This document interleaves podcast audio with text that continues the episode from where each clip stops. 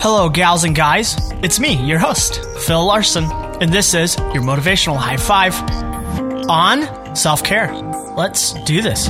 I don't know about you, but um, I've always had a hard time with self care, with caring well for myself and asking myself what I need and then addressing those needs. A lot of that had to do with even allowing myself to be okay with with asking myself what what do I need? You know, am I even worth taking care of? You know, I often growing up, um, I looked at self care. You know, I wouldn't have called it self care, but I, I looked at it as as being selfish. And growing up in the church, we were taught this um, phrase from Scripture, uh, this kind of Christianese of dying to ourselves, die to yourselves, which has its use you know, putting off the short term immediate pleasures for the longer goal. But it could often be used, and I used it growing up to take care of others at the expense of my own mental health. And sometimes in the church and other uh, religions and nonprofits really play into this holding up of taking care of others before yourself as this righteous goal. But in reality, if something I'm doing for others is more hurtful to myself than it is helpful, it's it's really not coming from a good place. It's not coming from a place of self care. No, it, it's really coming from a place of choosing to please others and for people approval with no regard to caring for what I need. And in that place, which, you know, I've been, I find myself concerned with appearances, with acceptance and social standing, which is actually selfish.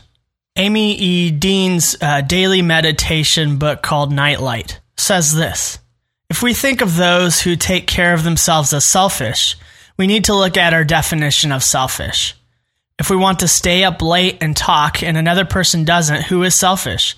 The person who is tired and wants to sleep, or the one who insists he or she stay up? Stating a limitation is not selfish. We are taking care of our needs and being honest. Selfishness is when we insist we have our way at the expense of another's needs.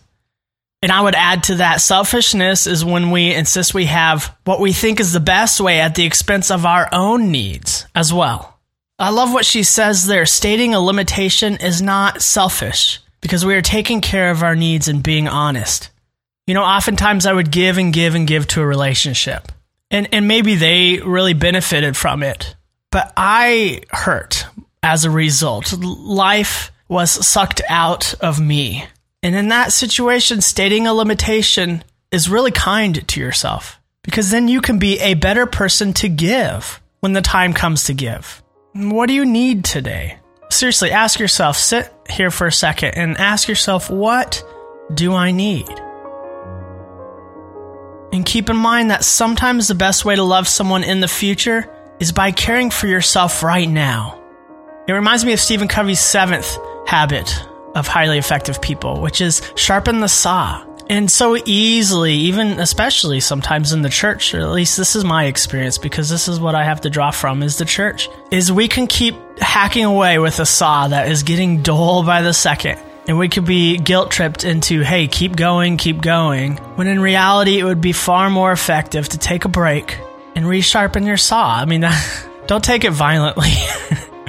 the proverbial saw. What what do you need to do to sharpen yourself mentally, physically, emotionally, spiritually? You matter. Take serious your self-care. And in doing that, you take serious the kind of person you give to others. Self-care really is also about caring for others. And here we are at the end of our podcast, and like every episode, we find ourselves at a point where we can choose to tell ourselves a positive thing. We do that by finding reflection of ourselves in the mirror as an act of faith to rewire our brain as supported by science. And when you find some time to do that today, will you say this to yourself? Today, I can give care to myself, and in doing so, care about the self I give.